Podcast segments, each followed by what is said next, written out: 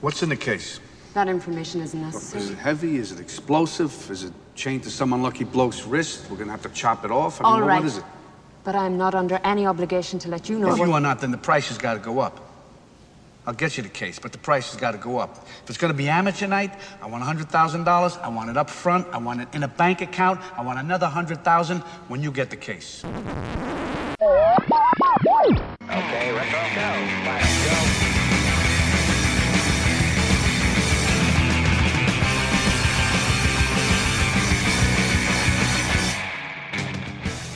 Hello and welcome. Welcome and hello. This is Wait, You Haven't Seen? It's a show where we talk about movies and specifically the, a movie that at least one of us has never seen before. I'm your host, Travis, aka TV's Travis. This is episode number 115. And our movie this week was 1998's Ronin, starring Robert De Niro and Jean Reno. And here to talk with me about it is Sean. Uh, Sean, how are you doing? And how did you not see this movie prior to today?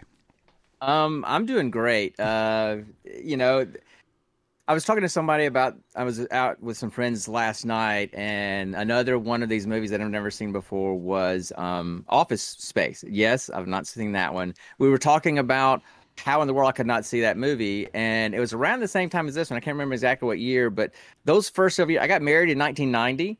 I had my first kid in 1996. So between 90 and 96, I was living in Chicago. We were going downtown on the weekends. We weren't seeing movies. And then after 96 to 2000, we were taking care of little kids. So Right. the only movies I really saw were like animated movies. So I just missed a bunch and and then just never got back to them. They're on, you know, we were talking on Discord recently that I've got got this list that I'm developing of all these movies that I need to see and I just haven't gotten around to them yet. So that's Fair. why I have never seen this one. So That's fair. If you had a kid in 96 and this movie came out in 98, you basically you have no social life for like 3 or 4 years after that kid is born anyway. no, Until no. they and we also had another one in themselves. '98. Oh, right. Yeah, so even had- more.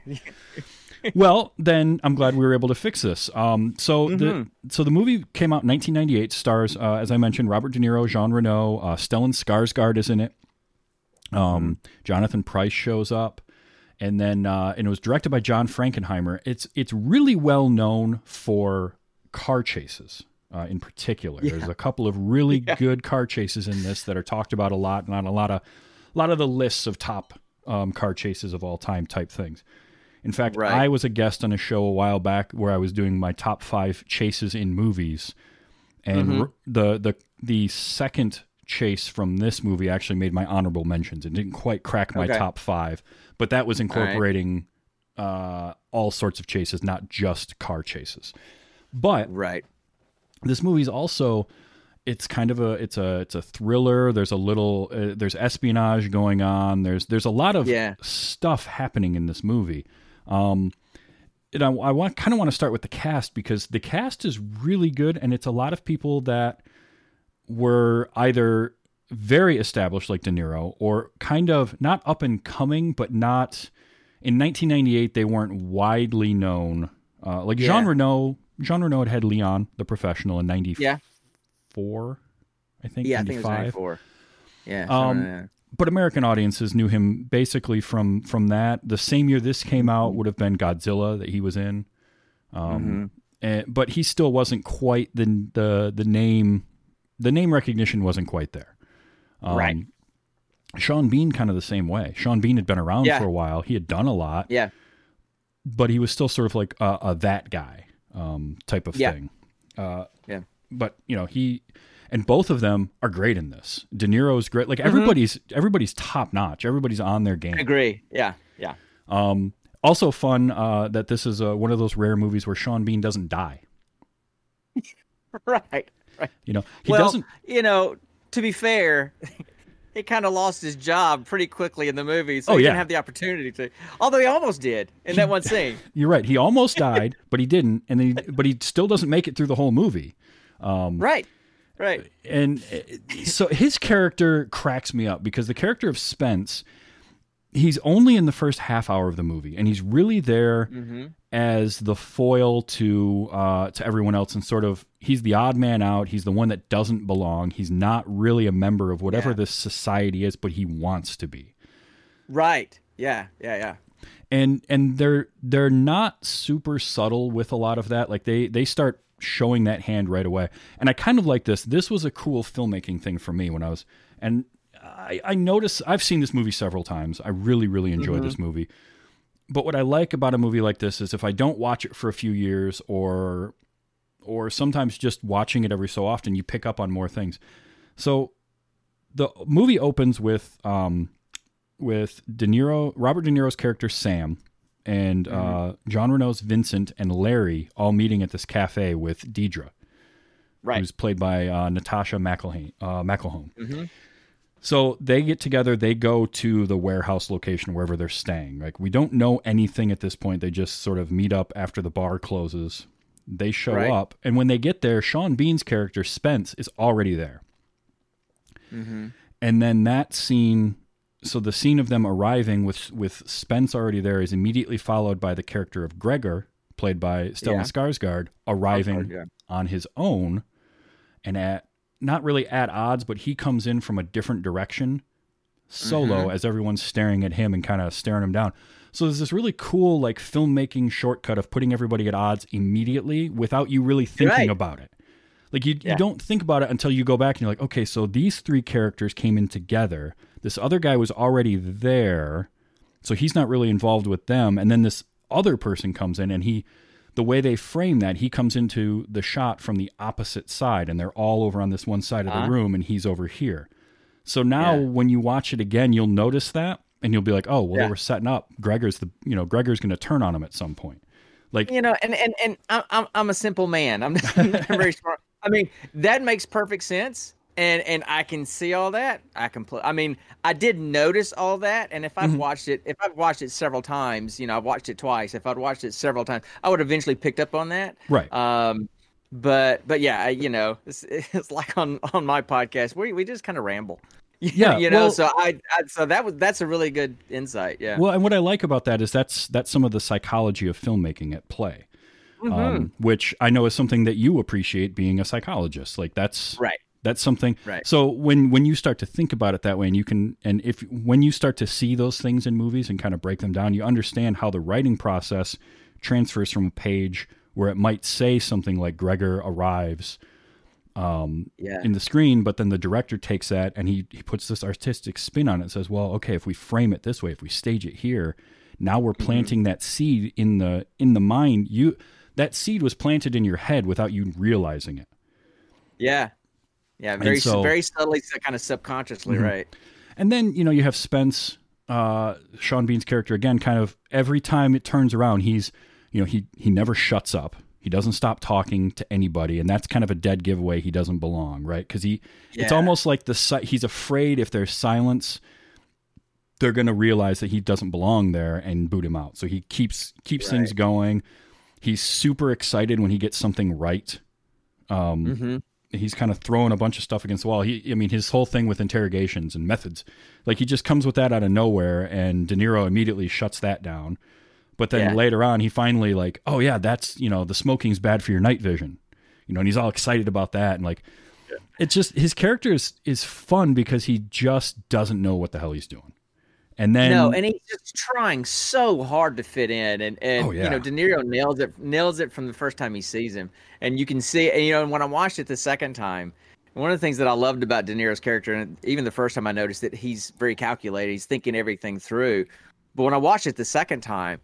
Every single move he makes in that movie, every single move he makes in that movie is calculated. Mhm. I mean, he's I mean, where he puts his coffee mug to set up something that's about to happen, pouring coffee so he can spill it so he can wipe it and knock the coffee mug off to check out Gregor. You know, he's Yep. casing everything and everyone every minute of the movie. And I just found that fascinating that they wrote that character so well like that. And of course De Niro was able to subtly put all that stuff in really easily and make it just like normal action and behavior. Yep. Yeah, and and what I like about stuff like that is then you pick that you pick up more of that as you watch and as you as Right. you revisit it. And this is a movie worth I think watching more than once. Yeah. Um, for a lot of different reasons, but that's it's sort of those the onion layers, right? That you can peel back stuff and you Yeah. can be like, oh yeah, no, I didn't notice that last time. Um, Mhm. even something as simple as the first thing Spence says to Sam is, "Have you ever killed anyone?" Mm-hmm. No, but I mean, come on. That's like a dead giveaway that you're not you don't belong if that's the first thing you're going to ask this guy. And what's what's Yeah. Sam's response? He's like, "Well, I hurt somebody's feelings once." Yeah, Like he just yeah. totally he he you're right. He he pegs him right away. And then they have the fish in the barrel scene, which is a really fun little set I love that piece. scene. It Yeah. almost got cut. Um You're when- right, right. Yeah. yeah, uh, according to the trivia, when they were filming it, the weather was really inconsistent and they were having trouble. Mm-hmm. So they ended up just wetting everything down to make it look like it had been raining for a while. And they still almost had to cut it because of uh, laws in Paris about shooting um, gunfire for films. That they relaxed Yeah. them at the last. Like they're like, okay, fine, you guys are okay. You know, go ahead and shoot your movie. Right. Um, Yeah. But that scene is great. That'd have been a have been a travesty if they cut that scene out. Oh, That was one absolutely. of the best. scenes in the movie. Yeah. Absolutely, yeah. It it sets up everybody perfectly. You've got you've got Spence who has no clue what he's doing, but he's going to be all full of bravado and and make it seem like he does. You got Sam who's extremely calculating and wary of everything. Mm-hmm. And you've got Vincent who probably doesn't really want to be there, but he also as he says he's being paid to be there. So he's going to he's to Right. follow through. He's he's the good soldier. Uh, and then Larry's in the car. So, but but that scene is great. And then when it all goes sideways, Mm-hmm. you know, initially Spence is, uh, he's like, oh, I can't see, I can't see, and they pull him off to the side, and then he just goes ham. He just starts firing blindly, and yelling Yeah. and screaming, and that adrenaline hits him, and he's just all about that, and he's he's great with it right up until you can tell it's when the adrenaline wears off, Yeah. and then he's just like, I got to get out of the car. He's done. He gets sick, and that that was the last thing Sam needed to know. This guy's worthless, and he's going to hurt us. He can't he can't stay around. Right. And in some ways, that's like that's a great kindness from Sam. It's it's a it's Mm-hmm. a harsh way to go about it, but he he saves Spence from getting killed on in Yeah. some other way because it would have happened to him. Spence would not have survived the movie had he stayed in. No. So, so, yeah, that that fish in the barrel scene is is great. Um, Well, you know, and you saw it in the car when when they left after that after the shootout, everything after everything had happened, and they left. You know, Larry's driving, and of course he's busy driving, but he's driving nice, calm, and cool. And you know, uh, Vincent's sitting in the back with with um, uh, with Sean Bean's character. Sam's up front, and everybody's kind of calm, and and and uh, Spence is just going nuts. Uh-huh, You know, yeah. just yelling and screaming, and you know, sounds like he's at a pub watching a soccer match, right? yeah, Um, and they're just kind of looking at each other like, dude, chill out. It's like, you Yeah. know, act like you've been here before. It's pretty clear he'd never been there before. Right. Right. And the rest of them had. It was, it, that made it super clear that he did not belong. Yeah. So I I really and and also again the filmmaking shorthand. Gregor's nowhere to be found. Right. He doesn't want to. Right. He doesn't go with Yep. them. So you get all that. Now, one of the things about this movie, and I remember because I saw this, I did not see it in theaters, but I think I saw it uh, shortly after it hit uh, home video. So it would have been probably 99, 2000. And I remember watching it. I remember watching it with my dad. And his first question after the movie got done was, What was in the case? They never said what was in the case. And what it is it's a macguffin right? It's the it's it's the quintessential macguffin. It's an object that's just there to move the plot along. It has no relevance at all. Yeah. but that's what like this whole movie is just a movie of macguffins. It's weird like the plot almost doesn't matter at all. What No. they're what they're doing doesn't matter. It's all about setting up these moments for these characters and it's really a study and that's that's where the title ronin fits so well because these men and, and and to an extent Deidre are um they are Ronin. They're they're modern day masterless samurai. Sam is Right. apparently on the outs from the CIA is what we are led to assume.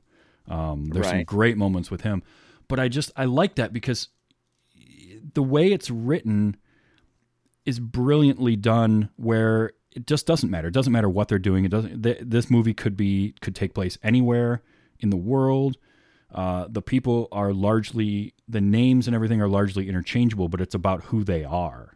So that was Yeah. that was kind of cool for me. Yeah. Um, you know, I like one of the things that, I mean, it, it kept reminding me of, um, Usual Suspects, just a rogues Mm-hmm. gallery of bad guys that are brought together that don't really have anything to do with each other, and they've got to do something. Yep. You know, and I'm Usual Suspects is one of my absolute favorite movies, and I couldn't tell you how many times I've watched it. And there's still times I'm watching that movie, I'm going, "What's the point?" Because it's really it's about the relationship between the characters and what putting a bunch of bad people together to try to work together to do a bad thing for some unknown person.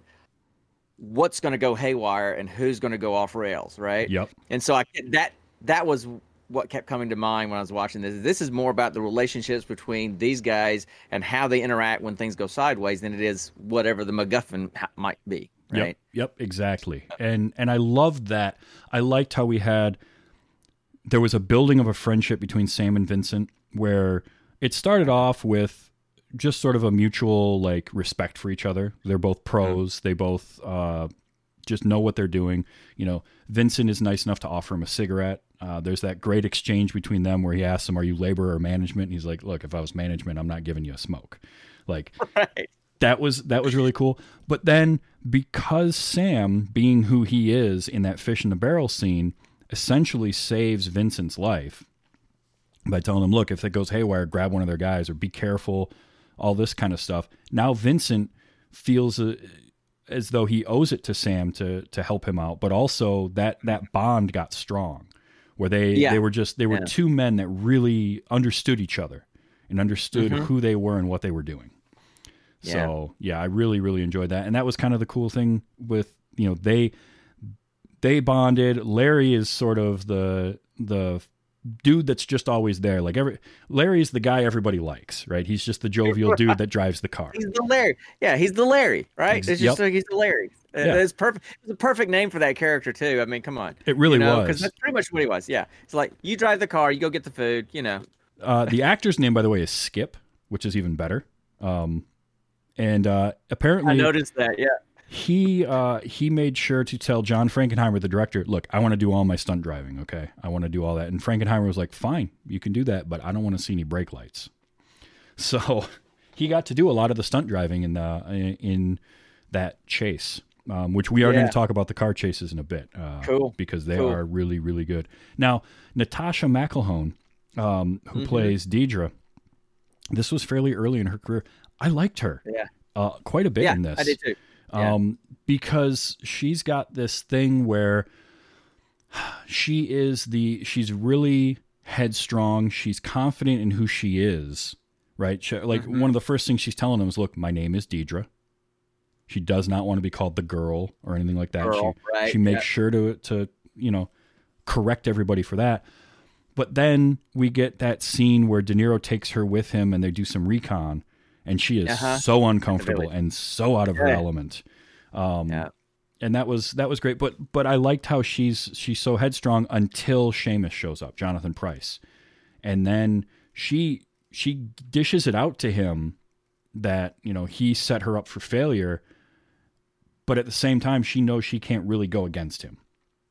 Yeah. So that was a, an interesting dynamic too. And then yeah she Pryce. was she was just stuck she was just stuck in a position that okay i'm trying to i'm trying to be this person and and and do this big stuff but when it comes down to it i'm still just subservient to this guy over here and i'm powerless Yep. yeah, Um, and I don't know if you read the trivia or not, but I and I have actually seen it. There was an alternate ending. The original ending for the movie had her show back up. So the last we see of her is when she drives off um, from the the ice skating thing. The original ending actually had uh, in the scene in the diner um, at the end. She she arrives and she's standing outside, kind of contemplating, am I going to go in and talk to them or not, and decides to leave. And as she walks Mm-hmm. away, some IRA members grab her, throw her into oh a car, wow and they drive off. And what what ended up happening was test audiences were like, we don't like that. So Yeah. Frankenheimer said, okay, all right, we'll we'll go a different route. And he shot a uh, he did a second version of the ending that still didn't play well because it ended up with um, her and Sam getting into a car together and driving off. And that Mm-hmm. Yeah. test audiences didn't like that because it felt too Hollywood. And Frankenheimer was like, yeah, it is. Yeah. So then they just cut it all together. Uh, but I have Yeah. seen that original alternate ending, and really it was on a, a special edition DVD at some point. okay And honestly, it, I didn't really care for it because I just feel like it, it, this movie is better served to have it sort of up in the air. What happened? What happened to her? What hap- What happens to Sam? What happens to Vincent? Like the only characters we know for sure are Gregor, Larry, and Seamus because they all die. Yeah. Like Right. but all the characters that lived, it's it's left open ended, and I like that. Um, Yeah. Because it, it- with with those three, with Sam and Vincent and Deirdre, you know, they kind of disappear into the movie Yep. of their own accord. You know, Mhm. with that ending, okay, Sam and Vincent did, but she did not disappear of her own accord. She was taken, and, and that that seems unbalanced compared to the other two endings for the other two guys. It does. Plus, because they they made it a point that it was IRA that grabbed her, that also didn't Mm-hmm. feel right because we'd heard the news broadcast just before that saying that Seamus was denounced by the IRA. So Yeah. you know, I just overall, um, I just didn't like it as an ending. Now, I the the overly Hollywood ending was too much of like sequel bait with Sam and Deidre Yeah. kind of going off on their own. So, which this movie doesn't need sequel bait at all. No. just let this be its own self-contained um, thing. So yeah, I, I I liked her. I liked her quite a bit. Um, I would say the only thing that that I didn't love, and it, it's it just felt weirdly forced and kind of out of place, is the moment in the car when they're they're outside the villa, and I love the distraction of grab the map, and then when the cops show up, Yeah. they just start making out because it's France, and the cops are just gonna Yeah, be like, yeah, yeah. okay, fine. Um, that was fine, but then her deciding to continue making out with Robert De Niro after that, I was like, where did this come from? Like, th- Yeah, this that- just that- feels weird. that felt wrong and weird on so many because and and I was sitting there when because when I watched the trailer before I rented it and and, and watched the movie, I saw that scene where they were they were making out. I'm like, now there's got to be a pretty big age difference between them. Uh, yeah, And twenty six like- years. 26 years. There's a 26 year difference between them because I'm like, because she was also in Truman's Show with Jim Carrey and, and was Mhm. she was his love interest.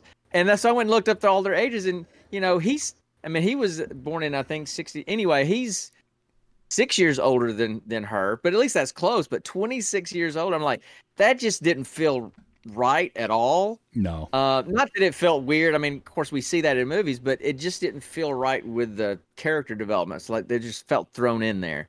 yeah, that that whole moment just felt like it, it made no sense for her to to react that way to him in that Mm-mm. even in that moment it just Yeah. it didn't make sense like you that that Yeah. that scene could have ended 30 seconds earlier and the movie is no different if not better but Yeah. you know that outside of that i feel like everybody's uh kind of characterizations were really good i mean jean reno is jean reno he's he's great all Dude, the I love that guy.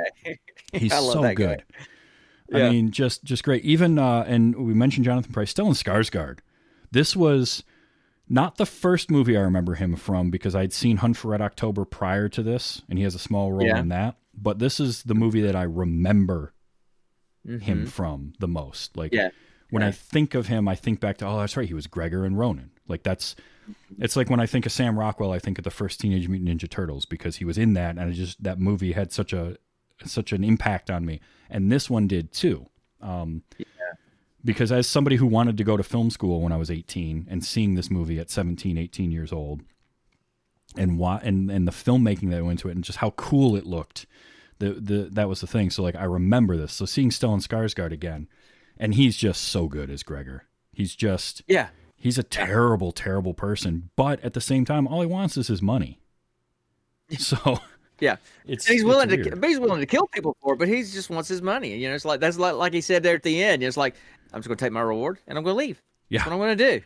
Well, and not only is he willing. That's what his plan was. yeah. Well, and not only is he willing to kill people, he's willing to kill anybody. That scene where he pulls up, so the the dapper oh. gent that gets in the car Oh. Yeah. with him, Yeah. um, and then they have their little exchange, which I always I always love that where he's just like, but we have so much history together. He's like, yeah, okay, let me show you how dangerous the world is, right? And that next scene, they pull up to that that playground. That's such a haunting scene because you know as a character Gregor was ready to kill that little girl. Oh yeah. I mean, as I was watching that scene, I'm sitting there going, "No, no, come on, Yeah. No, he's not. He's not going to actually do this, is he? He's really not going to do this, is he? Because if he does, this is just like a really dark turn that I wasn't expecting. yeah, and then and then but it's perfect. It's perfectly set up because then he's like, "Look, I don't know her and I was ready to kill her. I don't like you. So what do you Right. think I'll do to you? Let's give me my money." And he still Yeah. Also, there was a cool moment. Now, unfortunately, I went back and watched it again and I see one mistake with it. But when he pulls up, you hear him put the vehicle into park. So that sort mm-hmm. of takes it out. But I did notice that in the shot right before he lurches the car, it's framed in a way that you can still see the ignition uh, of the mm-hmm. the Cherokee, and it's it's in the on position. And I noticed that, and I'm like, that's nice because that's something that easily could have been forgotten and have the key turned uh-huh. off. And it's sort Yeah. of it's a nitpicky thing, but I was like, that's cool that at least they had that right. And you know, he's got he's doing the two footed driving. Uh-huh. So Yeah. yeah, I just Gregor is Gregor also has one of my favorite moments where he he's so calm all the time. You know, they're doing that car chase and he's sitting in the back of that van with all his computer gear. Yeah. Just like after a Sunday drive. yeah, Right? Just dead calm, giving him all this uh, all these instructions and all that.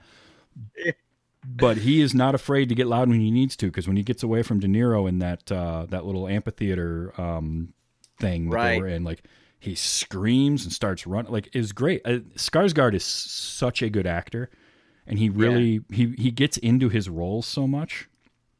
And I I I equate him a lot. Like I put him on a level with like Gary Oldman, where I see him in a movie, but it's not always he's not always the same guy in every movie.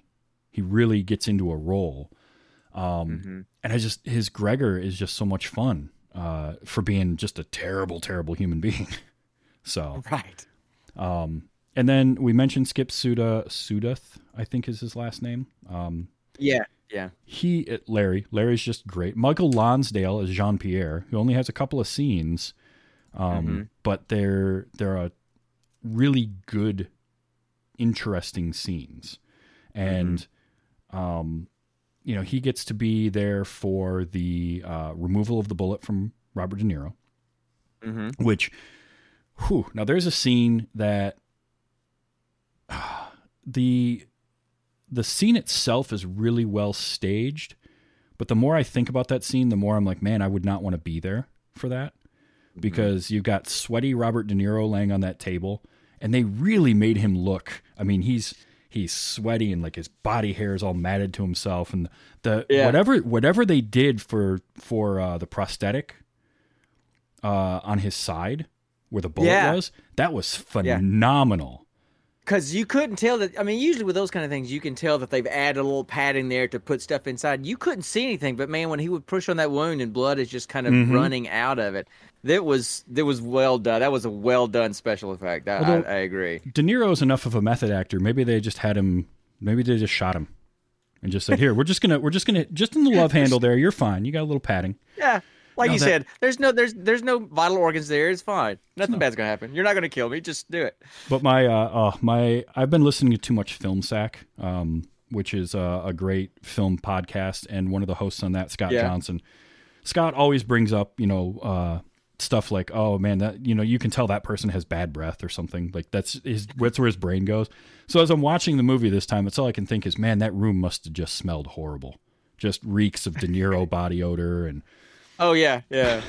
but Lonsdale is great in that, and then but he's got that wonderful those two great scenes back to back with, with Jean Reno in front of the fireplace, and then retelling the story of the Forty Seven Ronin. And what I loved about it was he's so calm and reserved while he's talking about these things. Like this is a man. Th- this character Jean Pierre has been around, and he's seen so much that he can talk about these things with such a calm demeanor Um, and I just really, really enjoyed that. And you know, it's Michael Lonsdale; he's got a great voice. Um, I Yeah, did. Oh yeah, I, I loved his character. I mean, he wasn't there very long, but I liked, and I loved that scene where he's talking about the forty-seven Ronin and just how he describes it, like you know, um, almost like a fatherly teacher just teaching, you know, uh, Yeah. Sam. I, I really like that. Yeah. Yeah, that's a lot of what it felt like. Was it was very, uh, very fatherly, very like uh, I'm, you know, the wizened old uncle. I'm gonna, I'm gonna impart Yep. some knowledge on you. Like, I've been around a Yeah. little bit longer than you. Um, and I, I always find it funny the moment where he uh, is describing the Ronin. He's like, some of them were, you know, bandits and this or madmen. That I didn't have time to do. It's like, what else are you doing? You got all the time in the world, man. Um, but yeah, it's he's great. Now, also, uh, he is one of three James Bond villains in this movie. Yes, that's right. Uh, him and uh, Pryce was one. Pryce. He's been one, right? Yep. yep. And who who was uh, Scar Skarsgård? Was he one? No, who was, Sean the, who was Bean. the third? Sean Bean. Okay, that's right. Yeah. That's right. Yeah. Yeah. So, and all three of them had done James Bond movies prior to this coming out because uh, Tomorrow Never Dies was Jonathan Pryce's, and that was the year before. That was '97. So Okay.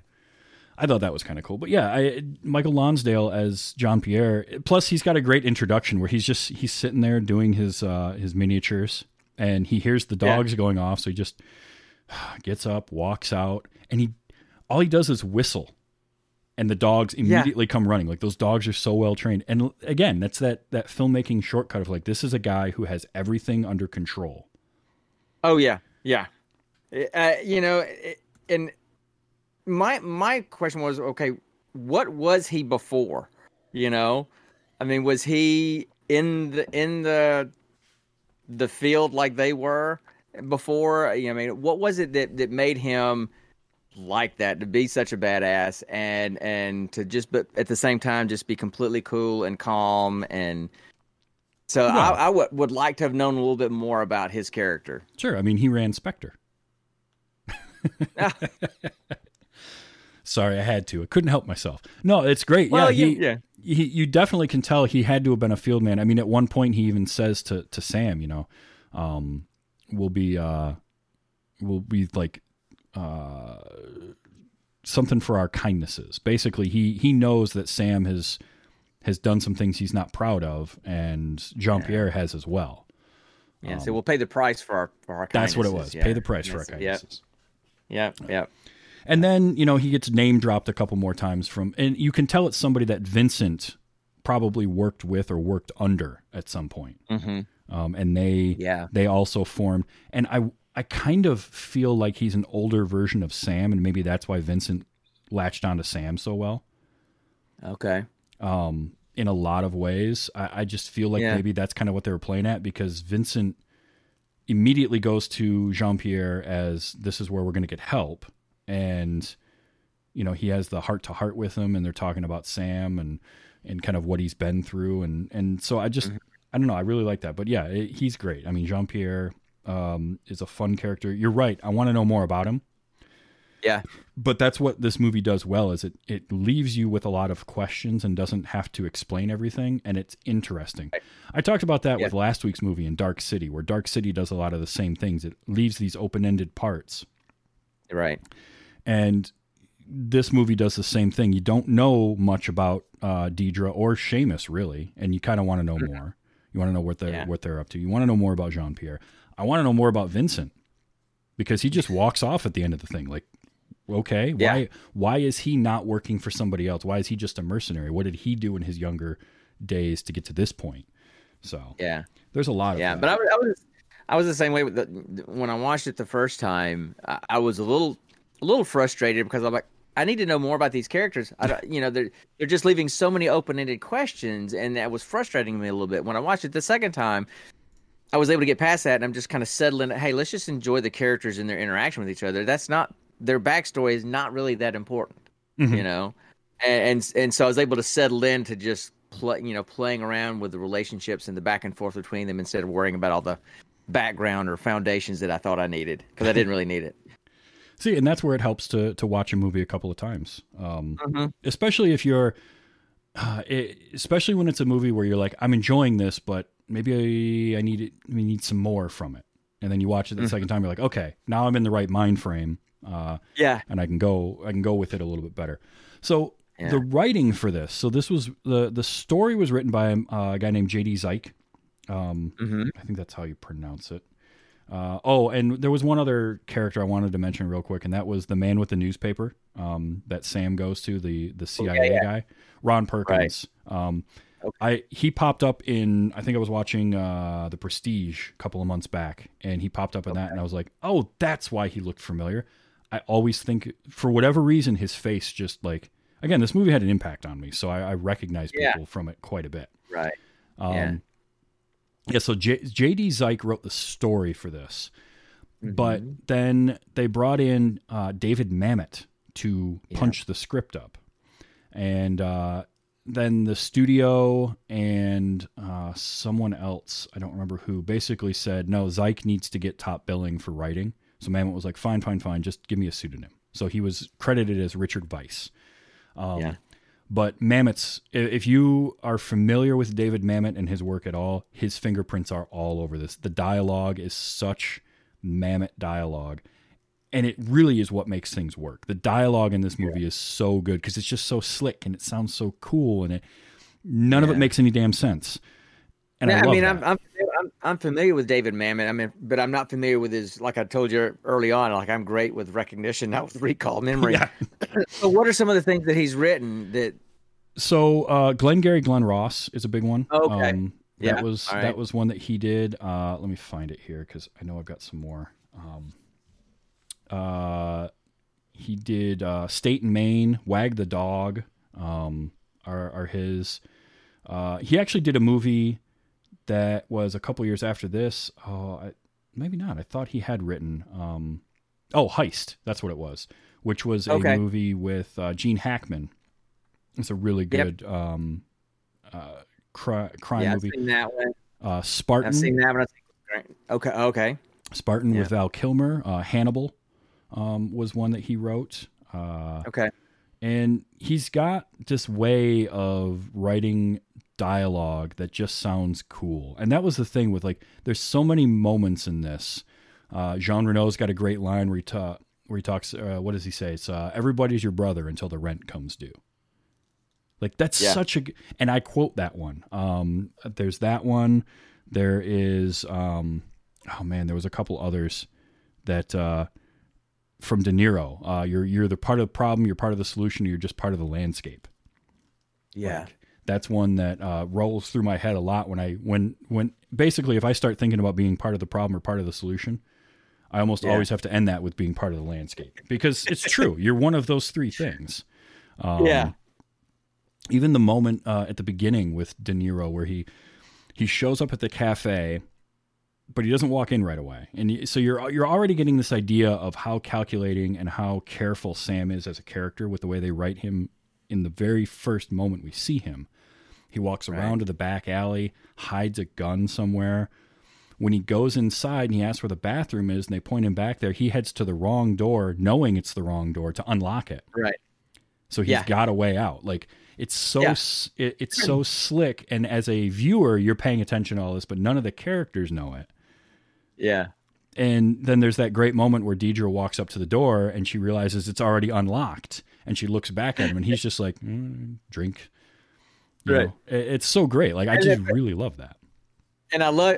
And then when they're leaving, and she says, "What were you doing back here?" He says, "Lady," he says, "I don't ever go into a place until I have a way out, you know, or I know a way out, kind of thing." So I mean, he that it's just he calculates everything in his life, man. It's crazy.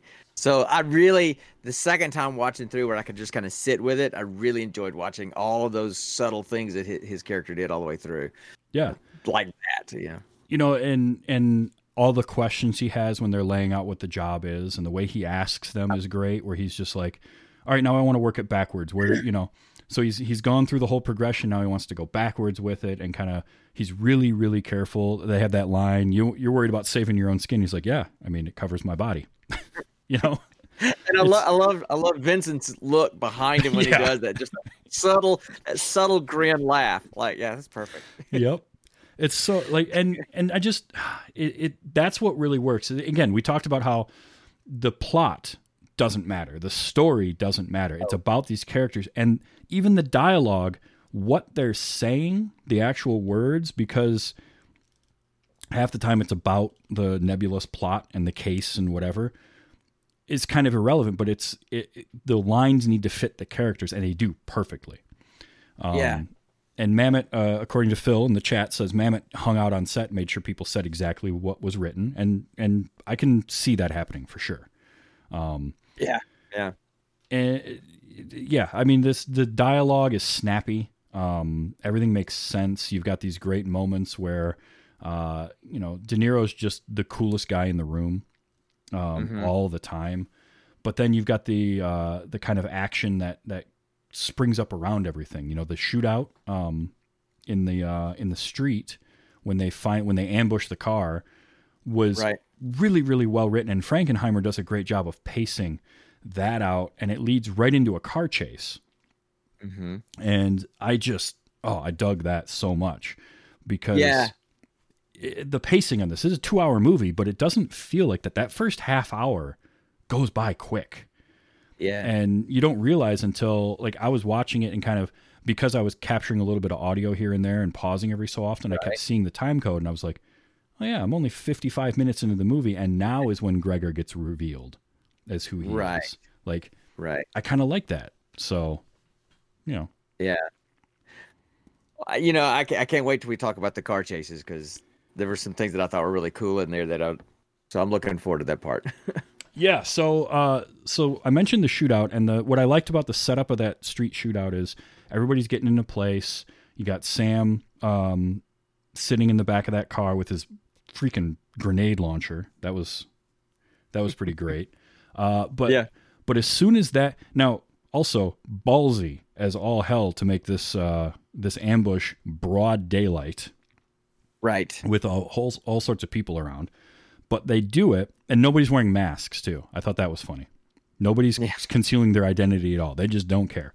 But Yeah. that leads right into these car, the first of our car chases. And it's hard for me to say which one I like better because both car chases have some really cool stuff, but they shoot them in it's almost all shot on location in uh, in these towns in France, and because of the size of everything in the streets, it gives it an extra like level of kinetic energy. And I love the use of POV shots on the front of the cars. Oh. Absolutely, it was one of my favorite parts of the movie. Was was was those camera shots? You know, uh, that on that first person look, you know, through those super narrow cobble streets with cars on either side, and Yep. yeah, that was, and that gave it a sense. uh, It helped you get a real sense of the speed and Yeah. almost the claustrophobic nature of it. Mhm. You know, Yeah. And so, and I loved how they would have sometimes they'd have the aerial shots of those old European cities that they were in, and you're like, how are they driving through? Because they're like 90 degree angles that are happening in Oh, these yeah. little teeny streets, cars on either side. So, yeah, that was really impressive, and I thought that that was a good use of that camera angle to give you an extra sense of that speed.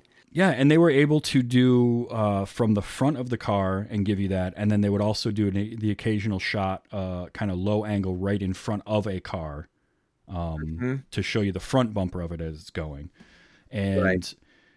there, w- probably my favorite single shot in the movie is two cars driving down a street, and then the, the- it's a super long lens. You find out because it starts off with them, and then it backs out, and you see the whole city. And I was just like, that's an amazing shot. Like that's so Yeah. cool looking. And nowadays that would get accomplished with a uh, some sort of a CG thing. and I've seen it done and it works really really well, but there you can tell this one is just like a ridiculously long lens they used and were able to zoom way in and stage it. I don't know what uh what kind of um work they did uh, for the staging for all these car chases, but you can tell that everything is set up, but it still feels really real. Um, Yeah. one of the best car chases in a film is in the French Connection, uh, and I don't know if you've ever Uh-huh. seen that, but there's a It's been a long. I think it's been a really long time. Yeah. and what makes that car chase at the end of the French Connection so great is that gritty feel and the fact that Bill Friedkin uh, didn't really have the permits or stunt drivers to do it and just drove like had had his stunt driver drive like a maniac through New York. But but it, it's that feel that that visceral feel to it. They managed to capture that in this using 300 stunt drivers. Yeah. And, and I mean, all- that's- like, that's- just insane.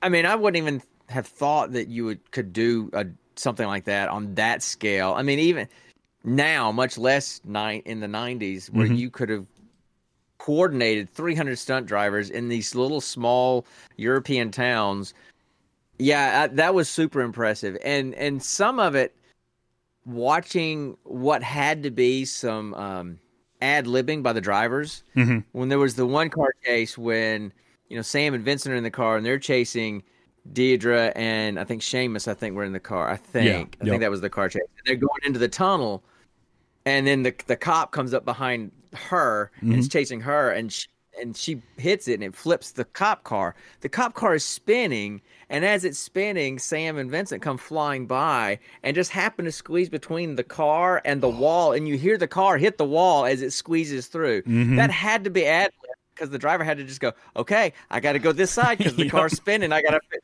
the side." And the fact that they were able to pull that stuff off was just Oh, that was pretty impressive to me. so Pretty impressive. Yeah, it's just fantastic. That was during Yeah. the second car chase, and what what I love about that one is the Right. first like three or four minutes of it. There's no music. It's just the engine sounds and the sounds of horns and all that all, all that sound, and then about three or four minutes into it, they kick in the music, and you kind of get stage two of the of the chase. Um, yeah, there's so many good ones like that. And you were right. The the claustrophobic feel of those closed in streets and the fact that there's cars on either side of them. And here they are blowing through there and pulling J turns and, and handbrake turns and all this kind of stuff. And they hit every trope in a car chase you can. They run through a market. They knock over the fruit stand. Uh, the one the the first car chase ends with Larry knocking the car into a sidewalk cafe full of people Yes. that was such a wicked stunt to pull off because they didn't slow down and those like they hit the first three tables that were full of people. Uh, I mean, I watched it the first time, and but then when I watched, because I when I watched it again today, um, I wanted to watch it, and I watched that scene a couple of times because they slammed to those first three tables, and the there's one guy in particular that was on one of those first couple of tables. He's up on the hood of the car. Know. The, the car hit his table, throws him up on the hood, and he's basically climbing over the car to keep from getting smashed through the window. I'm like, those are some really brave stuntmen. I wouldn't. have- You'd have to pay me a whole. I'd be like uh, Sam's character. No, I need a hundred thousand for this. yeah No. exactly yeah it's just oh there's so many good moments in this movie and that's really what it boils down to is it's these series of moments the the fish in a barrel scene the ambush with the Yeah. cup of coffee is great Mhm. um, because it gets set up. I mean, obviously, anytime a film focuses in on an object, you know that object's going to be important.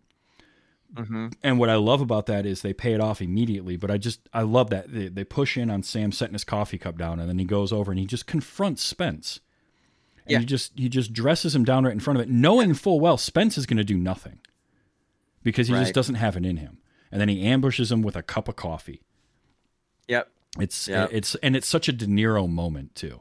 That one, and then the sound I played at the beginning where he's, you know, I want a hundred thousand dollars. I want it in a bank account. Like that's that's De Niro pulling out uh, what was it? Uh, Al Capone in um, in uh, Yeah. the Untouchables. Like he was going back to Yeah. that.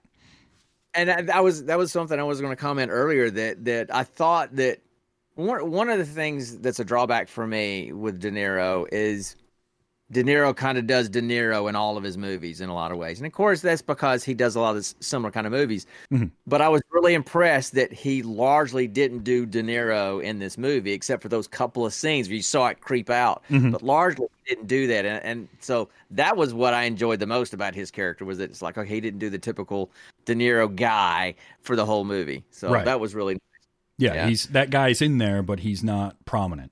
Um, and, Right. And uh, oh, and speaking of the car chases, and it was brought up in the chat, and it reminded me. Um, one of the things that they did was they wanted the shots inside the car of De Niro and um, Natasha McElhone to look like they were actually driving in that final chase. So they got right-hand drive vehicles and had the stunt driver sitting there. So if you notice, there's a ton of shots where you only see half the car and that's Yeah. because the stunt driver is next to them doing the actual driving and they're miming what they're doing sitting in the in the driver's seat. And i love that because now you're putting your actors in that car chase. Um yeah. and really that was You know, I, it just adds to it. Like it just adds that level of realism uh because you can you can see some of the stress on their face too. Yeah, I, I did notice though in that scene because because I I went and I'd read that that they had done that with the, with the stunt drivers, but I because and I noticed it the first night when I watched it, but I didn't really do anything, you know, research or anything, but then I researched it and then watched it the second time. That Natasha seems to manage it pretty well. I mean, she looks like she's driving and doing it, and she's stressed because she's driving. There are a couple of cuts to De Niro. He looks legitimately scared in that car. I mean, Yeah. he's got this scared look on his face. I was like, you shouldn't look like that if you're the one doing the driving. You should be all in on this. So, yeah, but then at the same time, like I've I've had to drive through some crazy traffic, and and I, I can get behind that. Like I, that's fine. you get stressed out, but you're right. It definitely did show on his face. Um, yeah. but oh, it's just the the stunt work was so good, and there's even uh, some moments like the goof that gets in it where the foot chase um, that's supposed to end at that guardrail, but the the stuntman oh, God, ran into him and they fall. flipped over. That looks like it hurt so much when those guys landed because you know, like four or five times. I watched it four or five times, and we kept pausing. I'm like, that dude's head literally snapped backwards when he hit that bench, and that's yeah. yeah, there When- when I there was no padding put first- down. No, when I watched it the first time, I'm like, wow, that's a hard fall for some stuntman. And then I read that, oh, that was an accident, but they just kept it in. Oh, okay. And it's like, ooh, that's an even harder fall for stuntmen. yeah, they uh there's some, there's some really good stunt work. That you mentioned the cop car and it flips over and it, it slides on its uh, roof. The the car that falls over the edge. Um, Mhm. and then uh, they several cars that blew up that um looked great. I mean, honestly, Yeah. just the the effects work, the special effects Mm-hmm. work that they did in this was good. There was a couple of things I did notice. One was when the first car chase starts up, and Sam and Vincent are in that uh, Mercedes, and Mhm. he he punches it and s- smokes the tires. Mm-hmm. When they the the first shot of that, that's smoke coming off the tires. But I feel like they added in some smoke in the second shot. It didn't look right. I'm not sure what that was. Like, I don't know. I I I feel like that was there. And again, that's like that's about as nitpicky as you can get. Uh, Yeah. To, to notice Yeah. that, and then there was the the shots of Sam and Vincent when they're on their way to Jean Pierre's house and they're talking in the car. That they're obviously green screened uh, and they're not driving on a road. The night shots and it's just the lighting doesn't match up. Um, again, Right. super nitpicky. That's like some of the only stuff that wasn't shot on location. Um, But so much of the other. Uh, oh, and I guess you know, if, again, if I want to get nitpicky, you can obviously tell it was a stunt guy that stood up with the rocket launcher uh, in the car as it was driving down the hillside. Um, Yeah. because it certainly wasn't De Niro. Uh, but but oh man, is that a cool shot where the rocket hits the car in front of them and flips it over? Like Yeah. that's Yeah, that that that was that was one of those special effect shots that was I thought was super impressive. The fact that it they you could tell from the angle of the explosion that that the trajectory the rocket hit just under the back bumper to f- blow it up and flip it over on top of itself, continuing to move forward. So that was that was really impressive. I really like that. Yeah. Yeah, it was so well done. Uh, honestly, this is a movie that I feel like is kind of almost criminally underseen. Like, you're not the only person I know that has not seen this movie. Um, I've talked Right. to quite a few people, and I think because it wasn't a big, it wasn't like a huge summer blockbuster, but it is an action movie. hmm But like, if you didn't see this between '98 and like '02, it's sort of because it never it never made a big splash on streaming um, or anything like that, and it's it's just old enough to kind of not quite be considered uh, like a an '80s classic. Um, you know, because it's because it's played very earnest. It's not cheesy, and it's it's very straightforward. But I do feel like it's one that a lot of people, especially if you're fans of action movies and you're fans of like just slick, cool movies, you should see. Now, uh, I am reading in the chat that uh, Ashley, that we know, Smashy, uh, did not like this movie because they don't tell you what's in the case. Um, and that kind of makes sense. But you- Yeah. again, I, I don't feel like you need to ever find out. Uh, it almost works better. It, it and and it it's those series of little moments. It's that moment where uh, Sam walks up to the guy and he's like, "Hey, excuse me, can you tell me where the post office is?" And the and and he, you know, his reaction. How did how do you know I speak English? Well, you're you're carrying an English newspaper. He's like, "Oh yeah," and they're playing it off until he gets in the car, and then Right. when he flips, he's like, "I thought you got out." Like immediately, like he knew who he was the second he walked up, but they play it so Sure. well. Yeah. And then Yeah. as he walks away, Jean Reno's like, "Who was he? Oh, we went to high school together." Yeah. And then Jean Reno gets to pull that on him later. He gets to do the callback right. for it. Like it's so great. Yeah. I love that. I love that. That was that was really good. Yeah. Yeah. And and then not only that, but he he pulls the yeah we went to high school together. And then when they have to go back and knock the guy out, Jean Reno's just like, "You do it. I can't. I I couldn't live with Mm-hmm. Yeah. myself." I couldn't. That's right. Yeah. and I didn't catch. I didn't catch that line the first time. You know, I watched. I didn't just didn't hear it well, and uh, so I didn't really. I didn't really know why he wouldn't be the one that would go up and knock that guy out. Mhm. But then have you know, especially after that that line that he said. But then when I watched it the second time, I'm like, oh, that makes complete sense. you know, so that made complete sense. So Yeah, and I just you know the the kinetic and frantic nature of some of the action in this really fits really well as kind of the flip side to how subdued a lot of the dialogue scenes are. And you don't there's not a lot there's not like angry acting in this movie, right? There's not a lot of bombastic scenery chewing, yelling and screaming. It just doesn't Right. happen except for Spence a couple of times. Uh, really one time and we we mentioned that Yeah. already. But Yeah, with yeah. with everything being so subdued and then having this frenetic fast-paced action that's very quick cut that's got a lot going on um, i think really fits because it makes the action seem that much more yeah, so Yeah. uh, i did really really really enjoy that um, the the gregor double cross the the, the when uh, and i was bummed that larry died i will say that yeah, and the way you that know, he I mean, did too Yeah. Right. That that was that was pretty rough to do it that way, you know. But eh, he you know, he was like I like I said, he he wasn't a he was one of the one of the guys, but really wasn't a main character in the movie. He was just kind of in the background most of the time. But but he was just kind of, hey, I'll just do just just give me the car, I'll drive. Give me Yep. the keys, I'll drive. Kind of thing. and I just, so I just like that about it. So I yeah, I hated that that that, that was going to happen, but you kind of knew that one of those three was going to go yep uh, and and because he had so so few lines you're like okay it's going to be him right Right. Yeah. I mean, they're not killing off uh, De Niro and Jean Reno. He's too important to the story at that point uh, with him and his with And his relationship. Yeah. Yeah. Um. So yeah, this is just a bummer. Larry. Larry was a he was he was a Larry, right? It's for it was Larry that's right that's that is forever going to be my thing now. That character that everybody loves in a movie. That's Larry. that's Um, Larry there's a couple of other things that I really wanted to touch on. One was we mentioned how Gregor is he's really not a good person at all, but he just wants his money.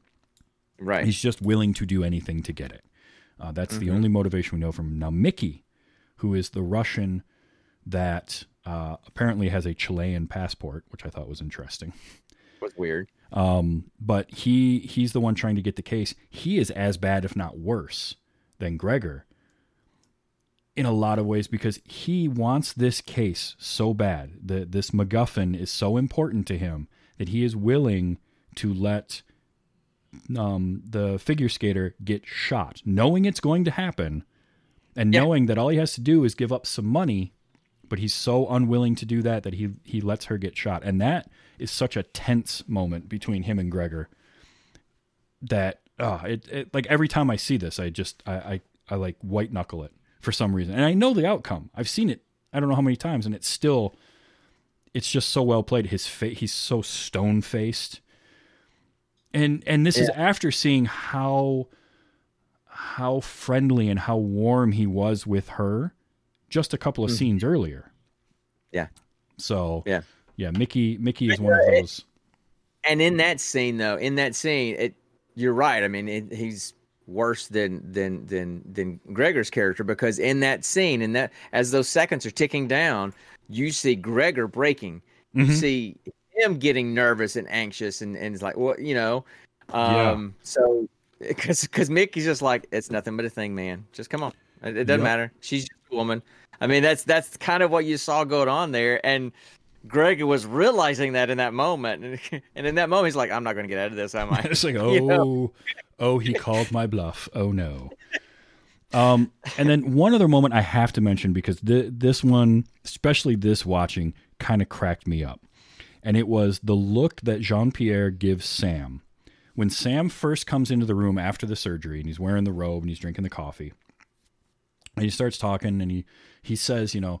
Um, something about uh, his friends if they had if they had lived they would, all they wanted to do was live long enough to open a bar and Jean Pierre's like well if they had lived would they have and he he doesn't really answer but he gives his answer and as he's walking away he's walking to the other side of the room and Jean Pierre says you know who are these men that you hurt and and Sam says I never hurt a friend and uh, he he starts asking him about you know well who are you and he's like look you don't have to worry about me I won't hurt you Right. the look that Jean Pierre gives him, he just looks up from what he's doing. And my note was literally this it was uh, the look JP gives Sam after he says, I won't hurt you is priceless. It's a bitch, I know kind of look. like it was this look that he gave him was just like, you couldn't hurt me if you wanted to, guy.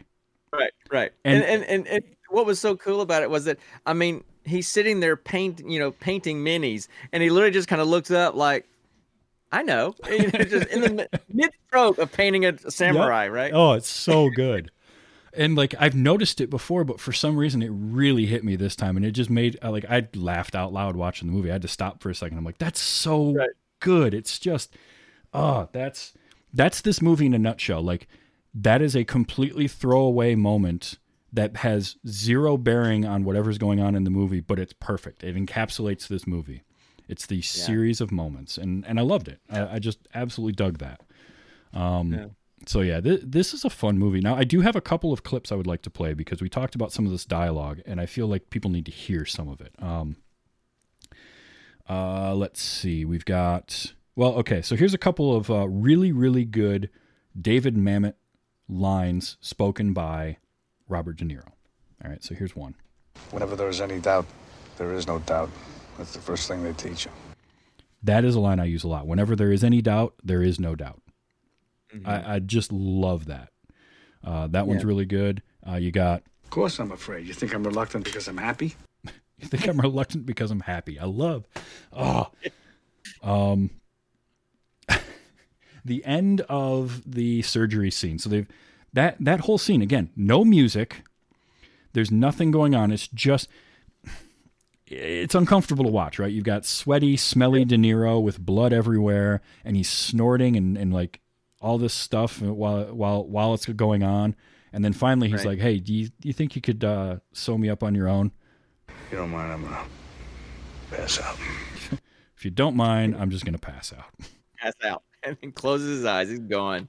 Uh, I mentioned the part of the uh, part of the problem, part of the solution, part of the landscape, but then there's also It's a good plan. Let's stick to the plan. Everybody wants to go to the party. Nobody wants to stay and clean up. everybody wants to go to the party, nobody wants to stay and clean up. Yeah. Yeah. Apparently, I quote this movie in my, especially in my own head, a lot more than I realize because that's another one uh, that I do.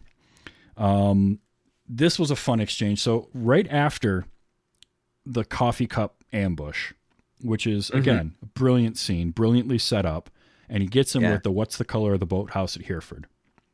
Yeah. And then as they're they're getting ready to leave and Gregor is, you know, winding up the, the cord on his keyboard and getting all his stuff put away and he just looks at he looks at him and he goes, So what color is the boathouse at Hereford?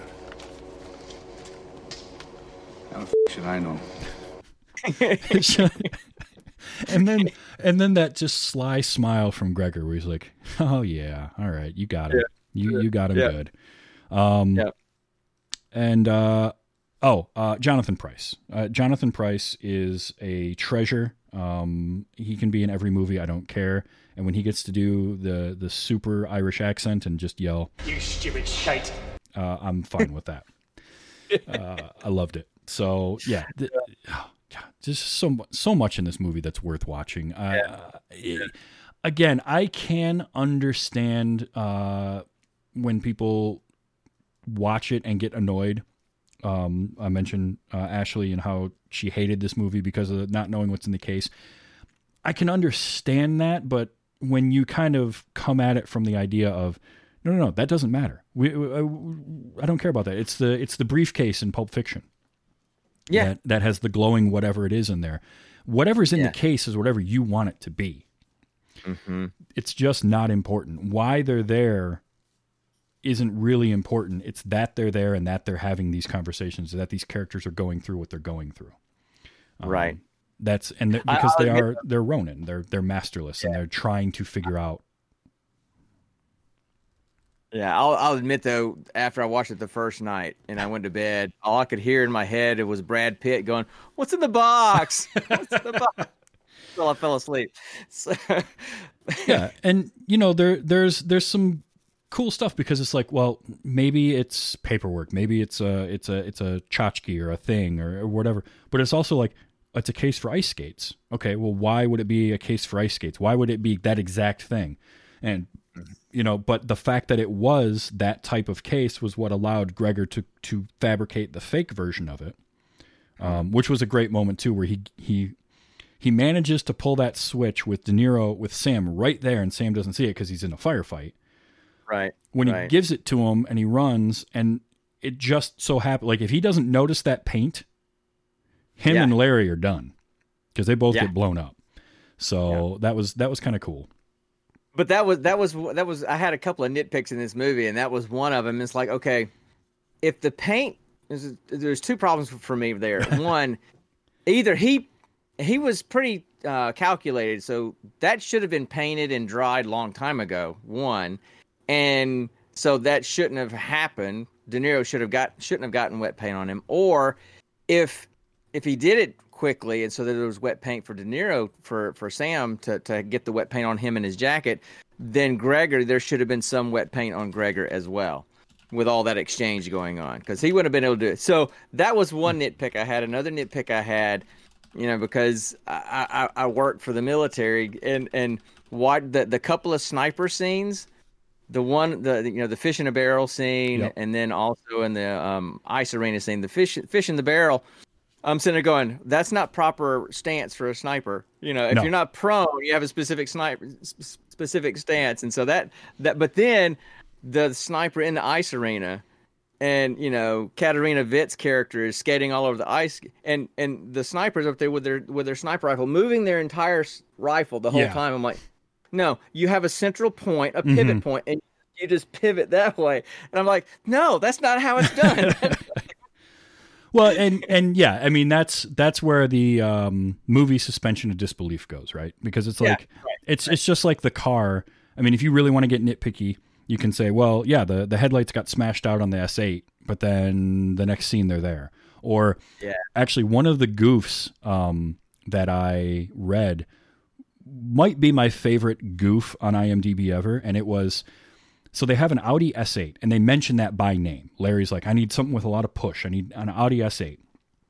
And uh, the the trivia or the goof was like, well, you can tell that it was an Audi S8 in this scene because it has this wheel, like the three spoke steering wheel and this.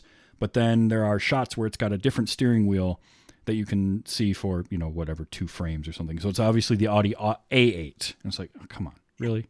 I don't care. It's an Audi. They look identical. Oh no, it was the side mirrors. The S8 side mirrors are oh. silver, and the other shots they were the same color as the body. I'm like, oh, screw off. Like, come on. They wrecked like 80 cars making this movie. I'm pretty sure they had Yeah. several several renditions. So oh, sure. welcome to how I feel with computer IT stuff and movies. I know. It, look, any movie you watch, you're going to find the thing that you can latch onto. You're right in that that's not how a sniper would work, and you would notice that. Average Joe Yeah. moviegoer probably doesn't care. Um, I have a friend of mine who notices everything to do with any firearm in any movie ever, and will not only right, yeah. he will he will point it out and he will talk about it at length, whether I want to hear it or not, while we're watching the movie. And I usually have to tell him, Keith, shut up. I don't care. We can talk about this later. Uh, computers and technology stuff. Uh, yeah. yeah. I mean, sure. It's the and and you know what? That's fine. Like I, I don't I have no problem with the nitpicking. Um, Sure. Don't let it take away from your enjoyment of a movie. Yeah is is the movie And it hackers? Yeah, like Laugh, yeah.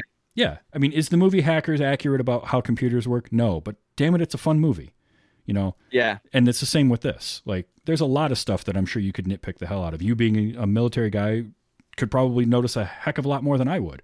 Um, Yeah. But at the end of the day, i- it's a fun entertainment piece. It's not a documentary, so I, I I'm fine with that. But yeah, I, I just want if you haven't seen this movie yet, watch it. Ashley, watch it again. Okay, watch watch Yeah, it again, give it a shot. and just know that you don't need to know what's in the case. Know they didn't give you a cookie, and then not tell not let you have the cookie. The cookie doesn't exist. There is no cookie. Okay. Very zen like. There you go. there is But, no uh, cookie. But yeah, th- this is a uh, a really really great action movie. It's got some of the best car chases you're going to watch. You're going to be edge of your seat watching it because it's got that claustrophobic feel. It's very kinetic. It's very very amped up and just go go go and and it works. It works so well. I love driving uh, against traffic, uh, the way that they were doing, and just all of that. Like it's just so so good. So it's worth watching. Just re- realize the plot doesn't matter. And Yeah. it's strange to say in a movie, but you can get away with that sometimes. The plot doesn't matter. The MacGuffin, the ca- you're not going to find out what's in the case, and no one cares. Yeah, I mean, when when when the movie becomes about the relationships between that group, then the plot is the plot is just a means to get them through the movie and and, and explore the relationship. That's all it is. Yep. Yeah. Yeah. Exactly. Yeah. Yeah. Uh, so, Sean, you mentioned beginning of the show that you have a you have a show where you talk about movies. Uh, some. Yeah. Um, what's that show, and then where can people find it? Okay, well, it's the Gene Pool Variety Hour, um, and uh, it's a podcast I do with my my adult son. He lives up in Ohio now, and we have always been the only nerds in, in our family. So uh, we used to sit here in the house all the time and talk about movies, and and he would always come up with these weird geek debate questions. Um, and so we just made a podcast out of it, and now we we stream it live on Friday nights uh, on Twitch at eight o'clock, um, and it's just Gene Pool Variety Hour. And you know we'll he'll typically come up with some kind of weird geek question that we debate for a while. And then we will watch a random movie. And when i mean random we will literally roll dragon dice to pick our movie. Uh, we'll, and so we'll do that in the episode before. We'll watch it and then we'll review it the next time. So you know if it's on amazon if it's on hulu if it's on netflix we'll pick one of those we'll pick a genre and then i'll literally roll a hundred sided dice and that's the movie we pick we've watched we've watched Turkish sci-fi movies. We've watched um, Christmas zombie musicals. Um, we've watched so we'll literally watch anything, and um, uh, and and then we just sit and ramble about it. And we both have ADHD, so we chase a lot of chickens. If someone there's a chicken up here, um, and just kind of go off for a while. So. Uh, and it's also, you know, to be honest with you, it's a chance that I get about two hours just one on one hanging out with my son that I don't get to do anymore because he lives in Ohio. So, See, so that's that's that's that's that is a cool uh, added extra to it and the show is Yeah. fun i've i've i've caught a lot of them i really enjoy it i love the random nature of the movies how often and i know you uh, we've talked in discord a few times and i've seen where you're like okay i couldn't do this one how often does that happen where you get into a movie and you're just like nope got to cut this and we got to go in a different direction Yeah, you know, I mean, it's happened probably. I mean, we've done 52 episodes now, and I think it's probably happened three or four times. that's not bad Um, because I try to, no, it's not too bad. Um, a lot of times, you know, I'll look at it, and as soon as I look at it, I'm like, no, Connor, we gotta, we gotta go somewhere else. And then sometimes I'll get about five or ten minutes into it, sometimes half an hour into it, and and I try to steer away from it because I would like the podcast to be something that if, if kids and families wanted to watch and just have a good time and, and talk, that's fine. But if it's a movie that I would not want my own, ch- you know, young children to watch, then I would rather not talk about it. And so we try to keep it pretty clean if we can. sure Um, now That doesn't that doesn't mean that doesn't mean like you know there's going to be language. There's language in every movie these days, that kind of Right. stuff, and violence. That kind of, but when it gets really a lot of graphic other things going on, we try to keep that out of the movies that we watch. So yeah uh, like I, I've had I've had a couple that that looking back went, yeah, we probably shouldn't have done that one. We should probably just let that one go.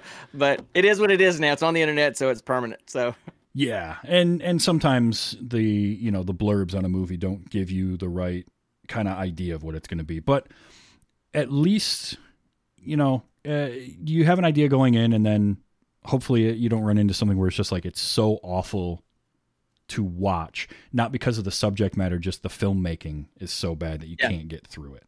Because that's when go ahead. I was just gonna say that's a that's the thing that happens when you're rolling the dice. You're literally rolling the dice. You don't know. Yeah, So- and and when we when we started the podcast, and we started you know a few years ago, the the we call it roll for credits. That's what we call it. Okay. Um, but the segment used to be the best of the worst on Netflix, and so we would literally try to find movies that were like the movies that are so bad they're good. Mm-hmm. And and and the very first movie we did is this movie called Gore. That was the Turkish sci-fi movie, which is one of the most the funniest movies I've ever watched. I love that movie. I mean, the closing credits are Turkish gangster rap, just to give you an idea of kind of the tone of the movie. Um, it was absolutely hilarious, and so it's supposed to be so bad, but it was good. But then we went through a string of there was nothing to talk about. We just kind of went, yeah, it was really bad. I don't really have anything else to say about it. It's just bad. And so then we said, let's just let's shift a little bit and let's just roll dice and just pick something at random and go with it. It might be good. And we found some great movies that I would never would have seen. Um, that that I'm glad I've seen now because I just randomly selected it. So that's that's kind of cool. And so it keeps us jumping because we don't really have you know a rhyme or reason to what we do most of the time anyway.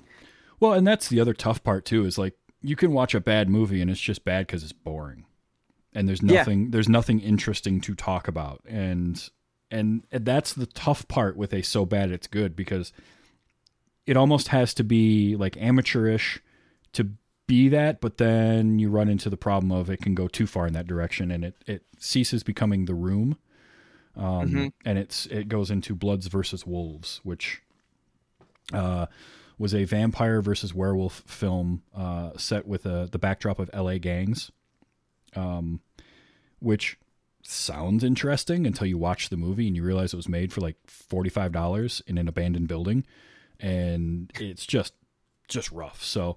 I give you a lot of credit for doing the random movies on streaming services, uh, but the show is great. So, Gene Pool Variety Hour, and it, you stream it on Twitch, and it's Gene Pool Twitch slash uh, Gene Pool Variety Hour.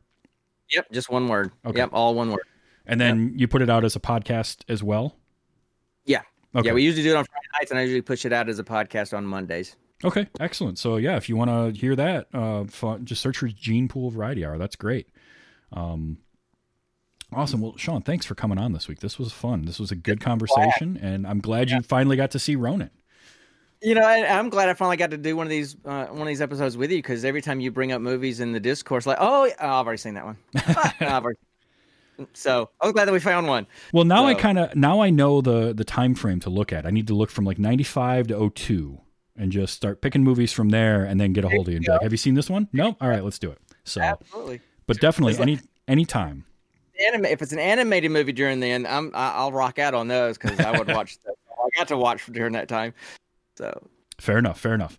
Uh, but yeah, welcome back anytime. This was fun. I'm glad we got to do this. So we I record this show uh, Sunday nights, 8 p.m. Eastern, uh, twitch.tv slash TV's Travis. Uh, the show comes out on Wednesdays in a podcast form, and you can get it anywhere you get podcasts.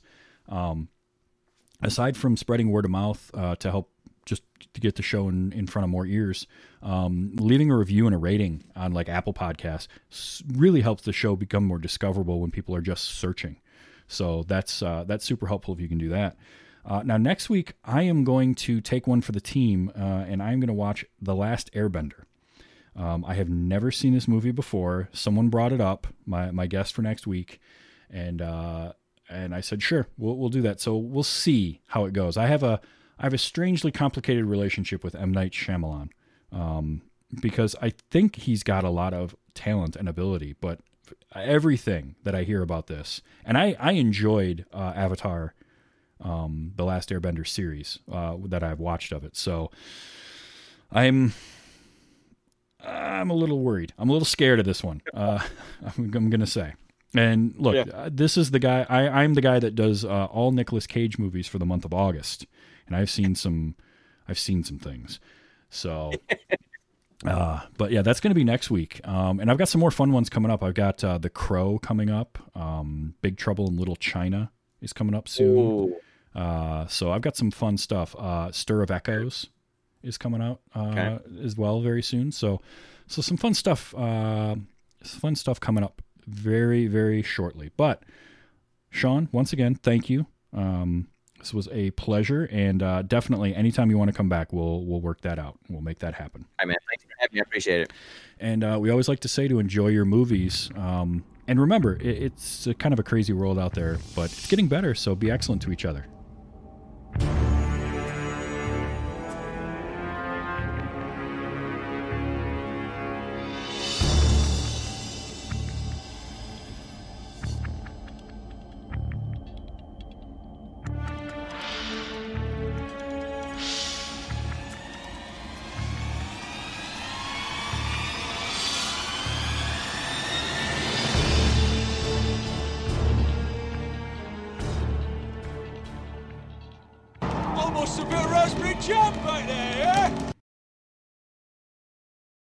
Club hopes you have enjoyed this program.